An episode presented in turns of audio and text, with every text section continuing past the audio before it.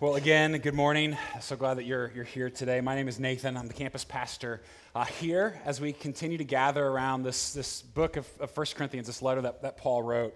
Uh, and if you're new, especially, I just want to even make it clear like, if you heard those words read a few minute, minutes ago and you're like, okay, we're going to talk about that today, um, maybe you're like thinking we're going to like literally kick somebody out today or that, that's we're, we're working through 1 corinthians okay uh, so we are uh, there's context here. Um, we might be. Pay attention to find out who. So, no. Um, sorry. It's really not that funny. Uh, it's pretty serious what Paul is talking about here.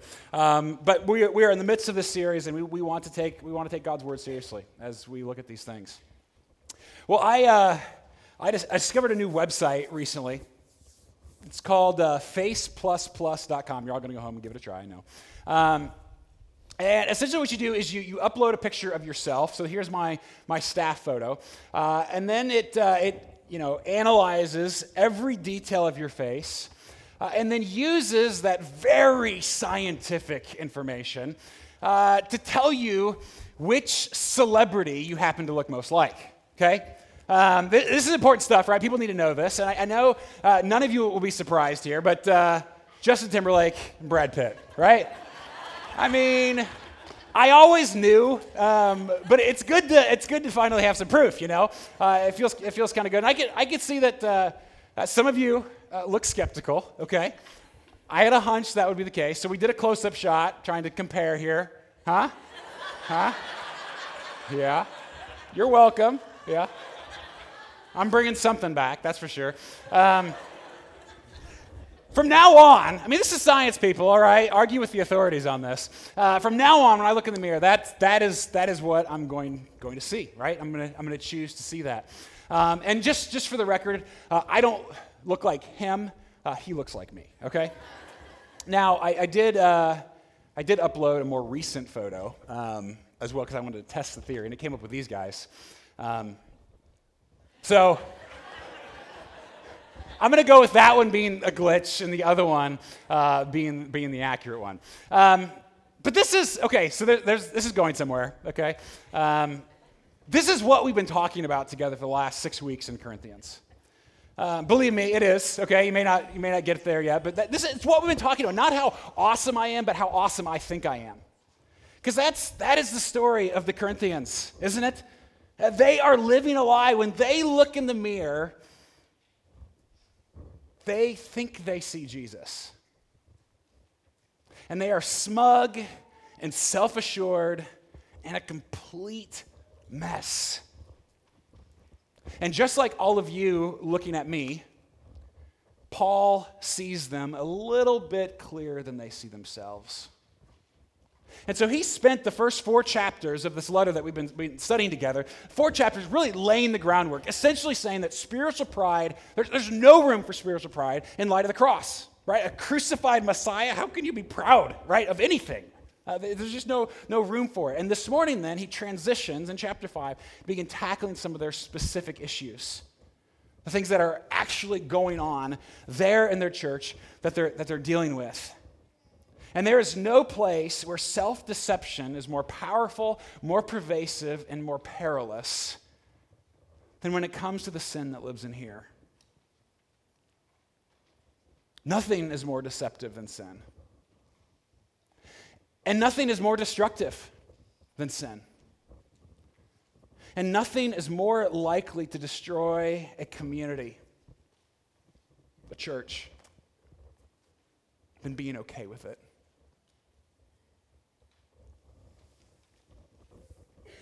Paul says, don't be deceived, deal with sin, or it will deal with us. So, first of all, these next few weeks, really, we're going to be tackling some of these specific issues that, that are happening there in the church. And so, this week, we're going to talk about that messy situation that we read a moment ago. We'll kind of unpack what's going on there and really get to the heart, hopefully, of what's, what's happening. Uh, next week, we'll look at the fact that they are uh, actually in the church. There are some who are defrauding one another uh, and then retaliating with lawsuits, kind of going, going back and forth. They're in their small church community. Uh, and then the week after that, we'll look at how some of them in the church are actually trying to make theological excuses, reasons for visiting a whorehouse. It's going to be interesting, right? I mean, there's a lot of messy things that are going on here. And if you heard, if you heard these words read, if you can remember back to some of them that were said, and we'll, we'll look at them. At first glance, it just kind of feels like Paul's blown it all out of proportion, doesn't it? Hey, really, we're going to do this? We're going to treat sin like that? Kick this guy out, he says? Don't be deceived. Deal with sin, or it will deal with us. And so we're going to walk through this. and We're going to see three things. Sin should break our hearts. Sin is both destructive and contagious, and sin must be dealt with. This is a hard subject. We need God's help. Why don't we pray and ask Him uh, to speak this morning? God, God, I feel so inadequate to talk about a subject like this because I know the sin uh, that continues to, to rise up within me so often. I know how broken I am, and every one of us here, we are all broken. We all have so many regrets, things that we're ashamed of. And God, we, we want to be a people who loves and cares for one another, and yet we, uh, we want to live the life that you've called and created us to. Help us to see how those things inter- intersect, God, and that we would hear from you. God, help us to understand these difficult words. And if there are things that I say that are unhelpful or completely untrue, God, I pray that they would be quickly forgotten. And for the things that are from you, that are rooted in your word, God, I pray that you'd root them deep into our hearts through your spirit. And God, we thank you for Jesus, the one who redeems us, who forgives us, even for when we make these kinds of mistakes. And so we trust in you. In Christ's name, amen. So, first, first, sin should, should break our hearts. But they're actually proud of it in Corinth. I mean, they're, they're kind of like bragging about how open minded they are. We're so progressive, right? We love grace this much. And so Paul's like, well, well good for you, right? Um, fine. And, and he spent all, these time, all this time, these chapters, talking about the dangers of spiritual pride. And so now in chapter 5, even though it is kind of a new section, it, it's basically spiritual pride exhibit A. Here, here's one of the ways it looks like when we're, when we're proud, when we're arrogant, when we think we've got it together. Let me read beginning in verse 1. Paul says, It is actually reported that there is sexual immorality among you, and of a kind that is not tolerated even among pagans. For a man has his father's wife, his, his stepmom, and you are arrogant? Ought you not rather to mourn? Let him who has done this be removed from among you. It's sort of like something straight out of a Woody Allen film, right? Or Woody Allen's life. And honestly, if you're here this morning and you're a, a stepmom or a stepson, just warn it's, it's about to get a little weird, okay? Uh, because this, this grown man, right, in this situation, is involved in a sexual relationship with his father's wife, with his stepmom.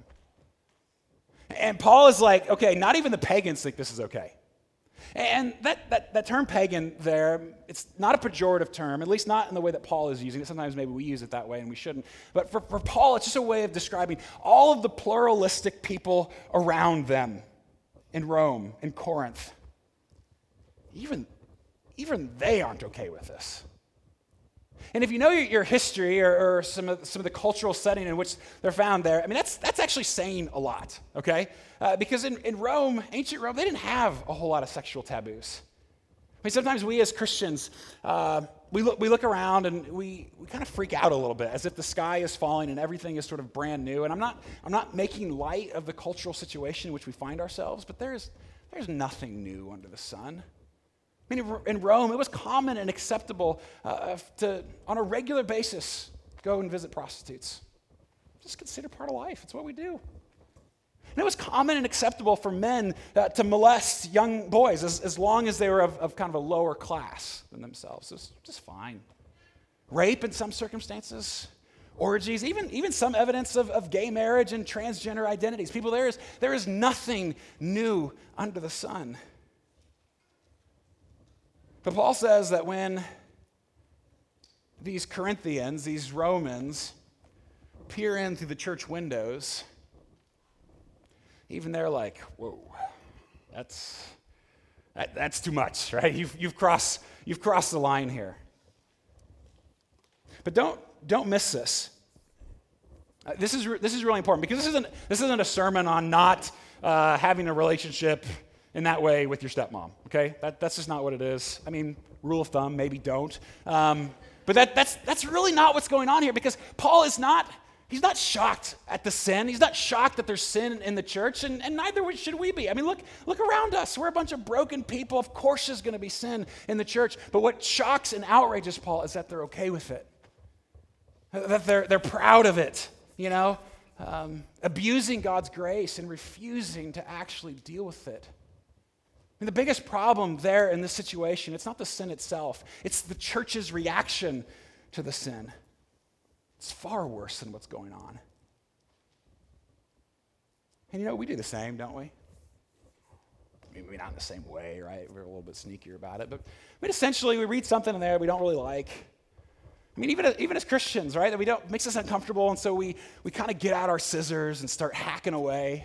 I mean, maybe not, maybe not really, but we explain it, well, that doesn't apply to me or my situation, or, you know, it doesn't have anything to do with us now, or, I'm, you know, we, we kind of just quickly push it aside. And then after our, our cutting, we, we pat ourselves on the back for how much we've evolved. And we're proud. We're so open minded. Paul says, shouldn't you be mourning right now?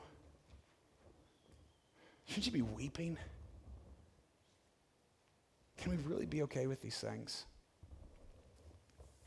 I find it really interesting today that uh, if you label something as sin, or even more on a more personal level, if someone were to call you out on your sins, your, your junk, whatever it is, somebody in your life coming to you and say, hey, that's probably not a good idea. We label them as arrogant, don't we? Paul says it's just the opposite. Paul says it's when we ignore sin when we push it aside, when we pretend that it's all okay, that we, we are the arrogant ones. And so he says, Let him who has done this be removed from among you.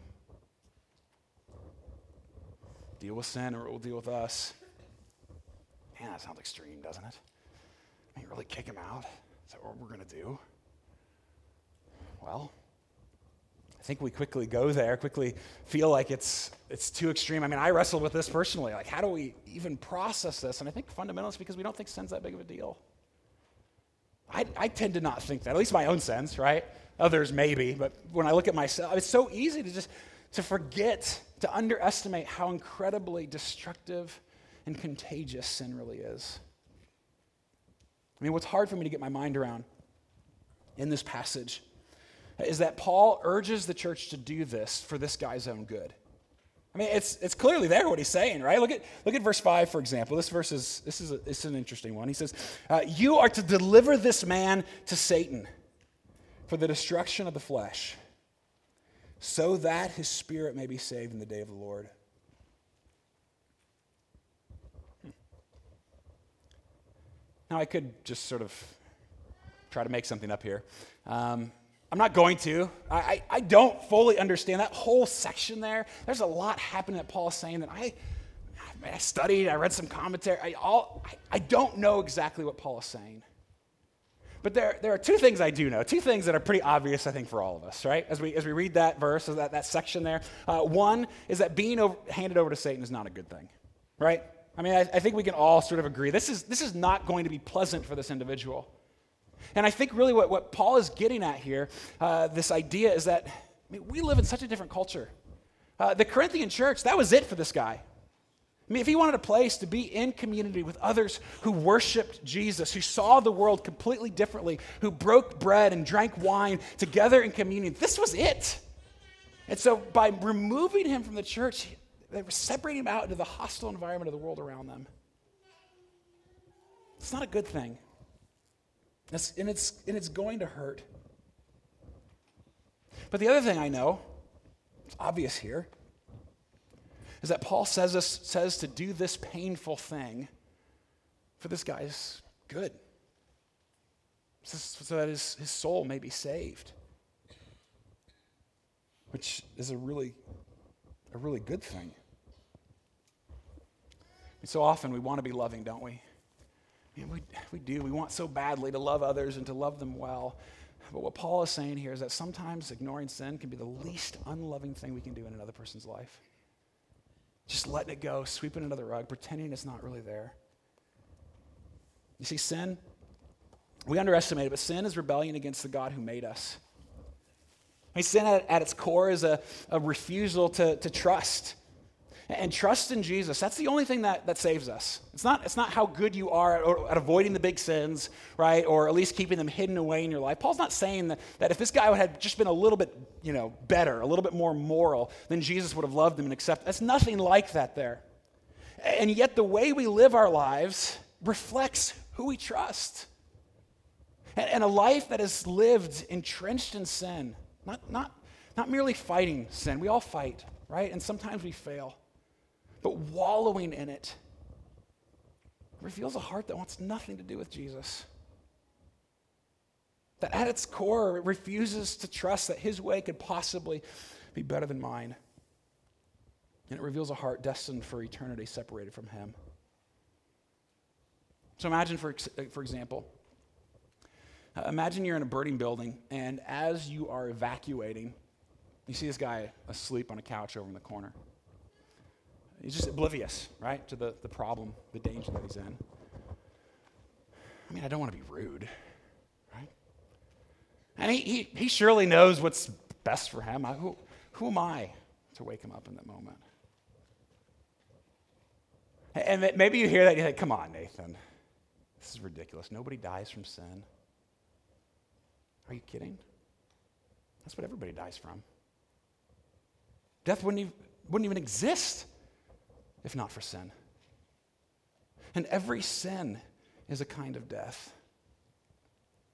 I recently read the, the Giver series a couple months ago. Um, the first one's the most well known. It's just recently made into a movie, but I, I read a, all four of them. And what intrigued me, particularly in the third and fourth book, the first one's the best one, but the, in the third and fourth book, there's this character called the Trade Master. Um, and the trade master is essentially evil incarnate, uh, convincing people to choose things of great value for things of little value, which is essentially what, what sin is, right? Uh, it's, it's trading something that is good for something that we are wrongly convinced is going to be better. So, for example, if you give the trade master your honor, then he'll give you the approval of others all around you. Or you give him your integrity and he'll give you riches beyond your wildest imagination. At first glance, right, from one perspective, it seems like a really good deal, doesn't it? And yet he always takes way more than he gives. And ultimately, we trade life for death. And what's so interesting in this book, and I don't, I don't know anything about Lois Lowry, I don't know her faith background or, or anything like that, but what's so interesting there is, is that for those involved in these trades, it doesn't just ruin them, although it certainly does. And it doesn't just ruin their relationships, although it certainly does, and you see that. It ruins the entire community, the entire village, even the entire created order around them slowly begins to disintegrate. And that's, that's what sin does. That's what it did with our world, and we continue to see it. I think that's what Paul's getting at in verses 6 through 8, this kind of strange section about the leaven and the lump and the bread. And it's, it's a baking metaphor. But he's, he's getting at how contagious and, and destructive sin, sin can be. So essentially, there, uh, leaven was fermented dough. Uh, you'd like save part of it back for the next batch of dough so that the bread would rise. Uh, literally, so that the bread would puff up, uh, which I think is kind of interesting given the context here, right? Not unlike the egos of the Corinthians, that it would puff them up, he says. And once it gets worked into the dough, there's just no going back, right? You can't get it out again. It's there and it will puff it up regardless of what we do or say. It's, it's sort of the inevitability, Paul is saying. And you don't have to be a Christian to see how sin spreads, right? In, in homes, communities, and cultures. You don't, you don't have to be a Christian to see that. I mean, like a cancer, untreated, sin spreads and it devours. So Paul says, get rid of the old leaven, cleanse it out. Sin must be dealt with, or it will deal with us. But what does that even mean? What does it, what does it look like? I mean, can we just sort of kick everybody out, including ourselves, and call it a day, right? I mean, is that what Paul is really wanting? Because we, we all know, right, how we struggle and how we deal with these things. I mean, what, what exactly are we supposed to do?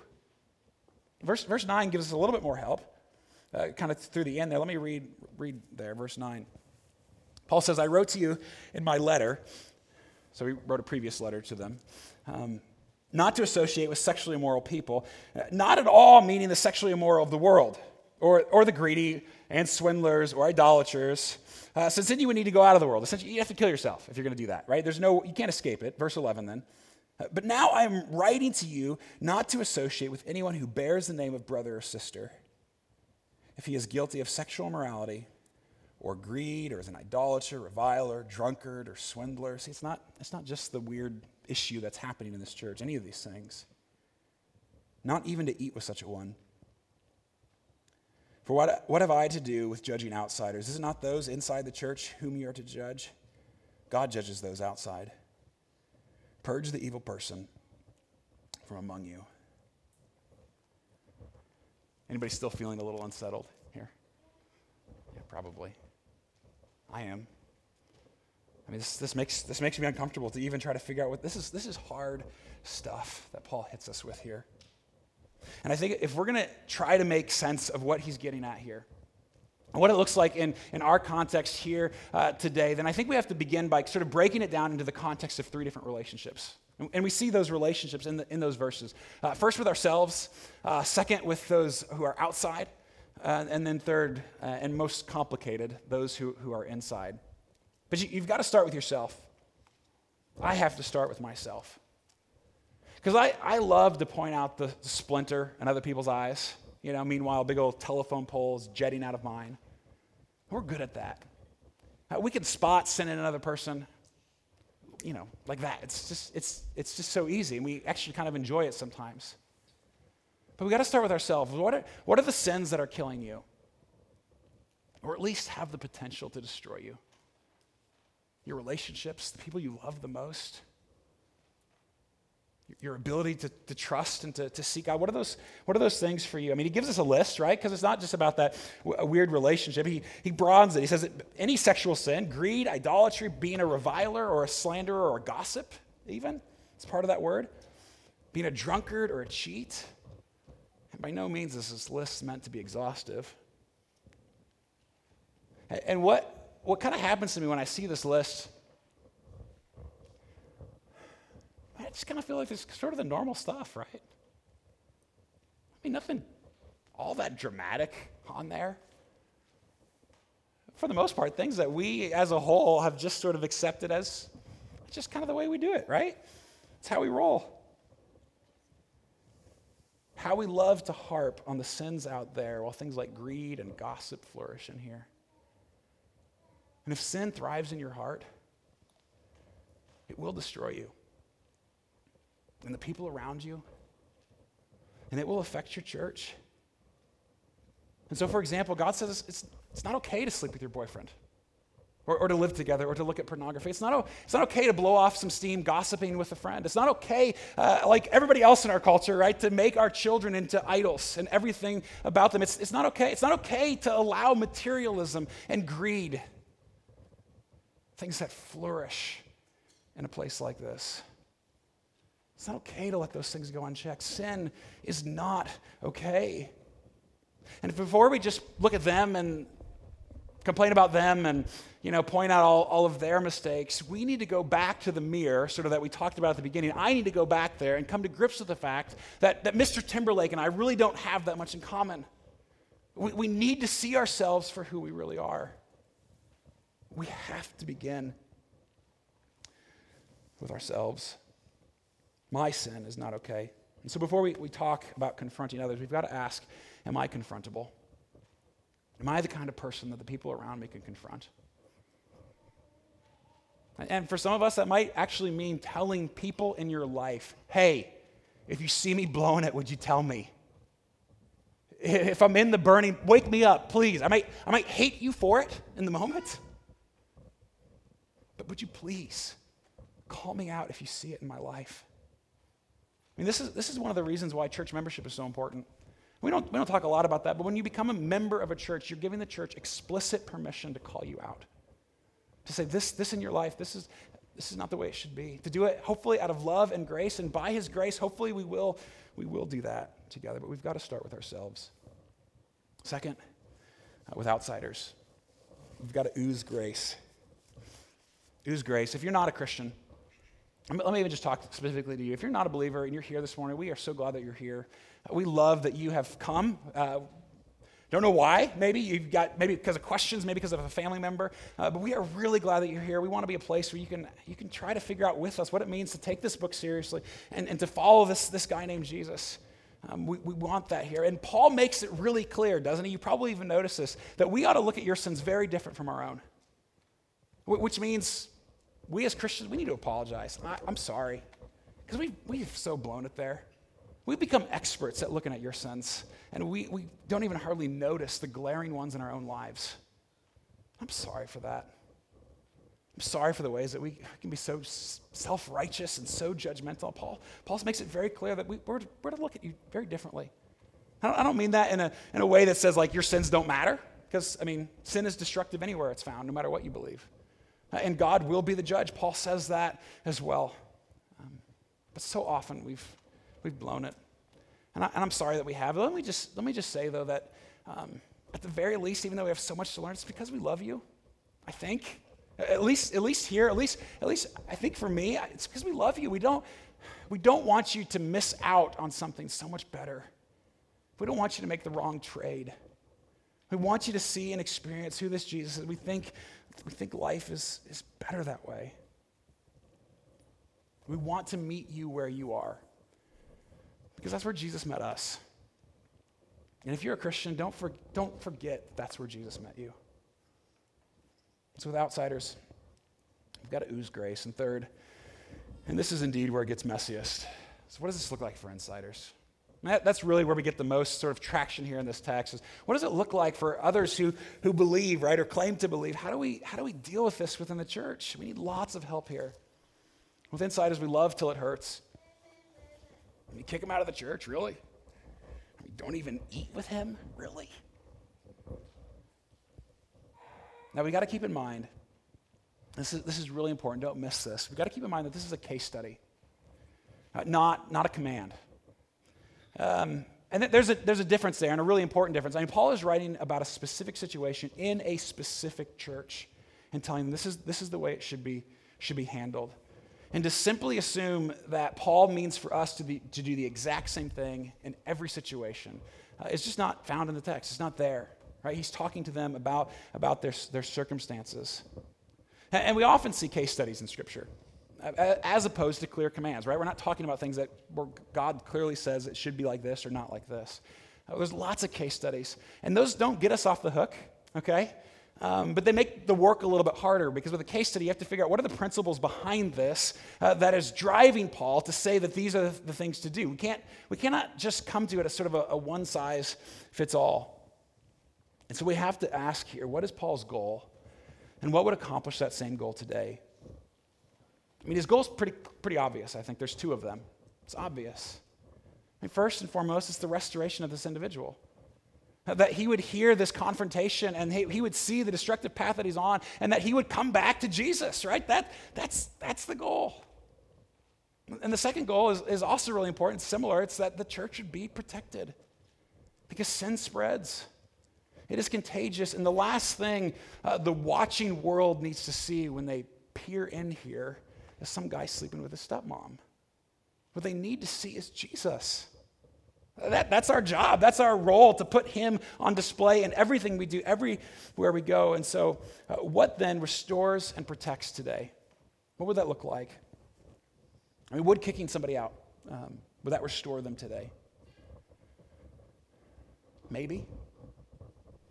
And I think there are situations in which that's necessary. We've, we've had some of those conversations here as a church. They are painful. I've been a part of some of those. It hurts, it's ugly. And it's pretty rare, honestly. I think more and more in a culture like those ours, uh, that should be the exception, not the norm.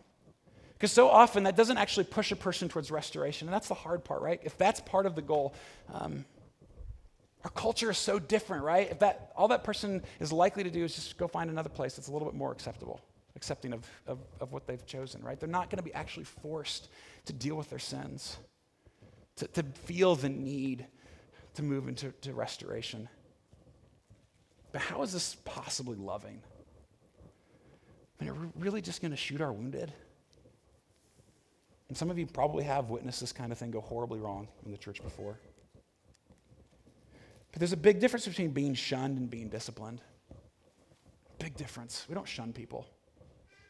To, to shun somebody, there's no desire for relationship, no desire for restoration. It's not at all loving. It's, it's you are icky and I can't, I don't want to be anywhere near you, right? Uh, it's, it's a complete, complete break. Discipline is very different. I mean, we, we know that, don't we, as parents? And frankly, you don't have to be a parent to know that. We see it with the way that we, we discipline our kids. We do it out of love for, for their good. And kids, I'm sorry, some of you are, are in here, right? I don't, I don't mean any, dis, any disrespect for this because I think we adults are the same way. Um, but we, as parents, we discipline you because you can't always see uh, where your path is taking you, right? Uh, you can't necessarily see uh, the weight of the consequences of, of where you're heading. And we don't grow out of that, people, right? Uh, we don't. When you are in the midst of your thing, whatever it is, when you're on that path, when I'm on that path, it is so easy to not see anything except what I want in that moment. Whether you're a parent or whether, you, whether you're a believer looking at another, we need somebody outside of us every now and then to say, hey, do you, do you see this? Do you, do you know where this is headed? Do you know what, what's going on in your life? And the reality is, frankly, as adults, we need it even more. Because the, the, the, destructive, the destructive possibilities of our choices just amplify, don't they? And the older we get, frankly, we get the blinder we are to our own complacency and our own self absorption so often. And the louder the alarm needs to be. A 30 second timeout just isn't going to have the same effect with the woman who's about to abandon her family. Even when it hurts.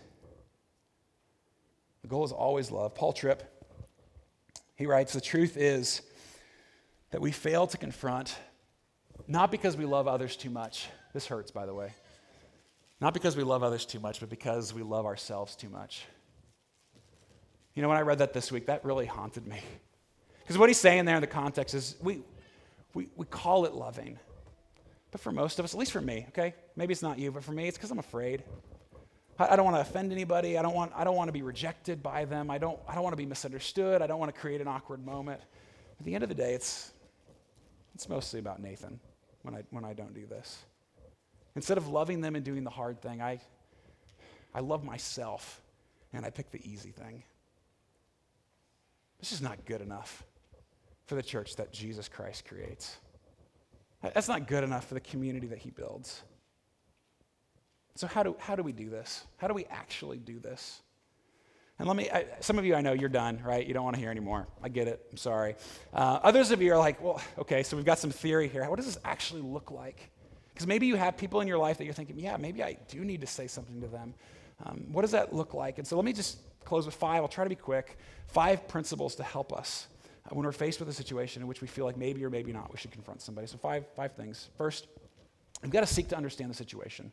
We've got to begin there because so often we see the situation, right? And we think, well, I know, um, I know everything about it. I know what needs to happen. I know why this is wrong. And so I can just come in and, you know, Lone Ranger it and it'll, it'll all be fine. Um, the reality is, and I've, I've found myself in that all the time, right? Where I think I know what's going on and I peel a little bit deeper and it's, it's way messier and way deeper than I ever even realized. We can't treat every sin the same and we can't treat every sinner either. Uh, we're all different, and every, everybody's story is different. There is no one size fits all. I mean, so questions to ask there is Is this person fighting their sin or are they wallowing in their sin? It's a big difference. Is this person a new believer? Should they, should they know better by now? How public is this sin? How, how extreme and immediate are the consequences that they're running into? There is no one size fits all. Second, second, we've got to check our own hearts. Um, ask, like, what's my motive in confronting this person? Because for some of us, it's because we're irritated, you know, because we don't really like them in the first place. Or, or, maybe we're just sort of grossed out, or, you know, honestly, for some of us, that we're probably secretly envious of the thing they're doing, and we wish we could do that, right? But we, we're so much better, right? So we have this self righteous, I'm going to confront you kind of attitude. Um, we've got to check our motives. Motives has, has got to be love. I mean, listen how Paul summarizes this elsewhere. And I, I want to read this. This is to the church in Galatia, uh, so you don't think that Paul's a jerk all the time, okay? Um, these first few weeks have been a little, bit, a little bit difficult. But listen how Paul addresses the same matter um, to the church in Galatia. He says, Brothers and sisters, if anyone is caught in any transgression, any, You who are spiritual should restore him in a spirit of gentleness. And look what he says next. But keep watch on yourself, lest you too be tempted. Paul knows that there's a, there's a danger in our own hearts and our own lives when we go into this. You got to check your heart. Third, we got to confront with love and humility. Because every one of us here uh, will stand before God. We believe, everybody. And there's not a single person in this room who will be able to stand before him on their own two feet. Can't do it. We don't measure up. We're, we're too far gone. You, you might live a, a, great life. You might have all these moral things sort of, uh, at least on the, on the surface, sort of figured out, and yet we cannot, we cannot approach a God on our own. Only, only through Jesus. And so we're, we're all sort of at the same place in some ways of, of being broken sinner. We need to remember that. That, that. that ought to humble us, right? And yet each of us has a role to play in each other's lives, and that happens best in the context of trust. And so, for one, uh, a great place for this to happen is probably in the context of your community groups. Um, that as you build trust there, maybe not your first week, right? point out each other's sins. But as you build trust, as you build rapport, as you live life together, as you see into the kind of the cracks of what's going on in each other's lives, that can be a great place to be able to just gently, lovingly talk about some of these things. Jesus in Matthew 18, for example, he, he says to start one on one. If you're ignored, maybe bring another person along or two. Um, if you're still ignored, then um, take it to a, a larger group within, within the church. The goal is always restoration. Uh, fourth, We've got to recognize the power of consequences, particularly natural consequences. Because I, I, know this all still seems really harsh, right, for some of us and makes us really uncomfortable, makes me uncomfortable. Um, but we were created for community. And when someone in the community chooses to indulge so flagrantly in sin, so for instance, this guy, I mean, he was still there, but he'd already left. I mean, that, that's essentially what wallowing in sin does, right? You, you can be physically in a space, but have been gone long before that. He'd already chosen a different route. Sin is always an act of separation, always an act from, from Christ and from his church and from, from one another. For the church to pretend otherwise, it doesn't, it doesn't help anybody. And sometimes we just have to, we have to allow some of those natural consequences to take place, not, to not hide it, to not be afraid of it. And finally, last one here. Um, if nothing else works, we do what Jesus said in Matthew 18. We do what Paul is alluding at here. Is we treat that person as an unbeliever, as an unbeliever. And how do we treat unbelievers? With love, with grace, to pursue them and, and to not, not pretend, right? To, and to not let them pretend that something is okay, that everything is just, uh, is just fine. That doesn't, that doesn't help anybody. But we share Jesus with them. Uh, we, we long for them to, to encounter who he really is. We pray with them, and we pray for, for them, and we long to see them come to faith in Jesus. And I, I know this, this is all hard stuff. Now, you probably have a lot more questions, so do I. Um, and you might still just really hate this whole, this whole time together and never want to come back here, which that's fine too, I guess. It's not fine for you, I don't think, but it's fine for us. But here, here's the deal. This is, this is what I, even though I hate messages like this, and we're, we're about to hit on several of these. I mean, I hope, you know, as a pastor, I don't, this isn't like, I'm not getting my kicks up here talking about, this is hard stuff for me because I live in the same world you do, and I have the same kinds of friends and relationships and same issues in my own heart that you do. But here's, here's what I love when we do this because for me, it says, it says that it's, it's not just about us when it hurts like this, when it, when it confronts us, when we don't like it, because I don't want to get up here and just say, well, here's some good thoughts to go live by, and all, you know, we can just be happy together and all that. That's not God speaking. If God really spoke, if, he, if He's written His words down for us, and if God is holy and we are not, then it is, it is going to tick us off from time to time. It's going to confront our culture and our, our hearts and our lives, and it is going to hurt. And frankly, we, I mean, you just wait, right? We're still getting warmed up in Corinthians. It hurts.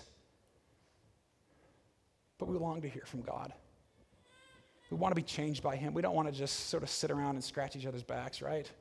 We want to encounter the living God. And Paul says, deal with sin or it will deal with us. And don't, don't miss this. Because even though this is hard stuff, there's so much hope in a passage like this. There's hope here. I mean, even in verse 7, for example, uh, Paul refers to Jesus as the Passover lamb, our sacrifice. And that means that there is no sin too terrible, no sin too taboo or weird or whatever, and no sinner too far gone that the love of Jesus cannot break through. We believe that because I, I look at my life and I, I'm desperate for forgiveness. I'm desperate for, for restoration in my own life. And I deserve to be judged, but He was judged for me. I deserve to be destroyed for my sins, but he was destroyed on the cross for me so that you and I could be restored. And he rose again to create a community here in this place. And at every church that gathers in his name, a community of broken but restored sinners. Embracing the, the life as best as we can through his power, through his spirit at work within us. Embracing the life that we were created for from the very beginning. So, yeah, we deal with sin course we do. We're going to deal with it in here. We're going to deal with it in here. We have to.